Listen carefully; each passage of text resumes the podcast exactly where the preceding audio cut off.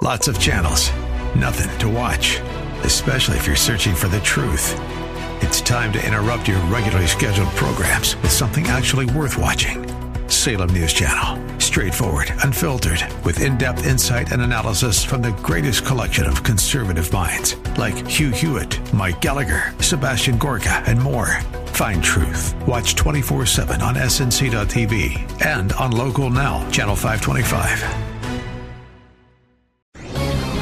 This is Dan Proft for townhall.com. You don't hear it enough. You do an incredible job. The people of this country know it.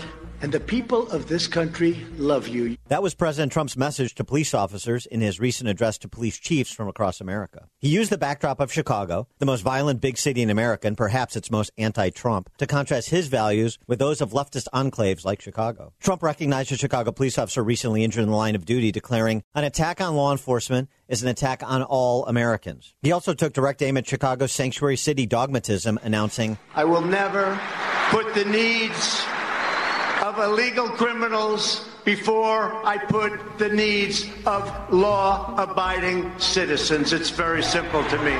His message was very simple indeed. Trump stands with law enforcement and the law abiding. His detractors do not. I'm Dan Proft. The Pepperdine School of Public Policy. Learn more at publicpolicy.pepperdine.edu.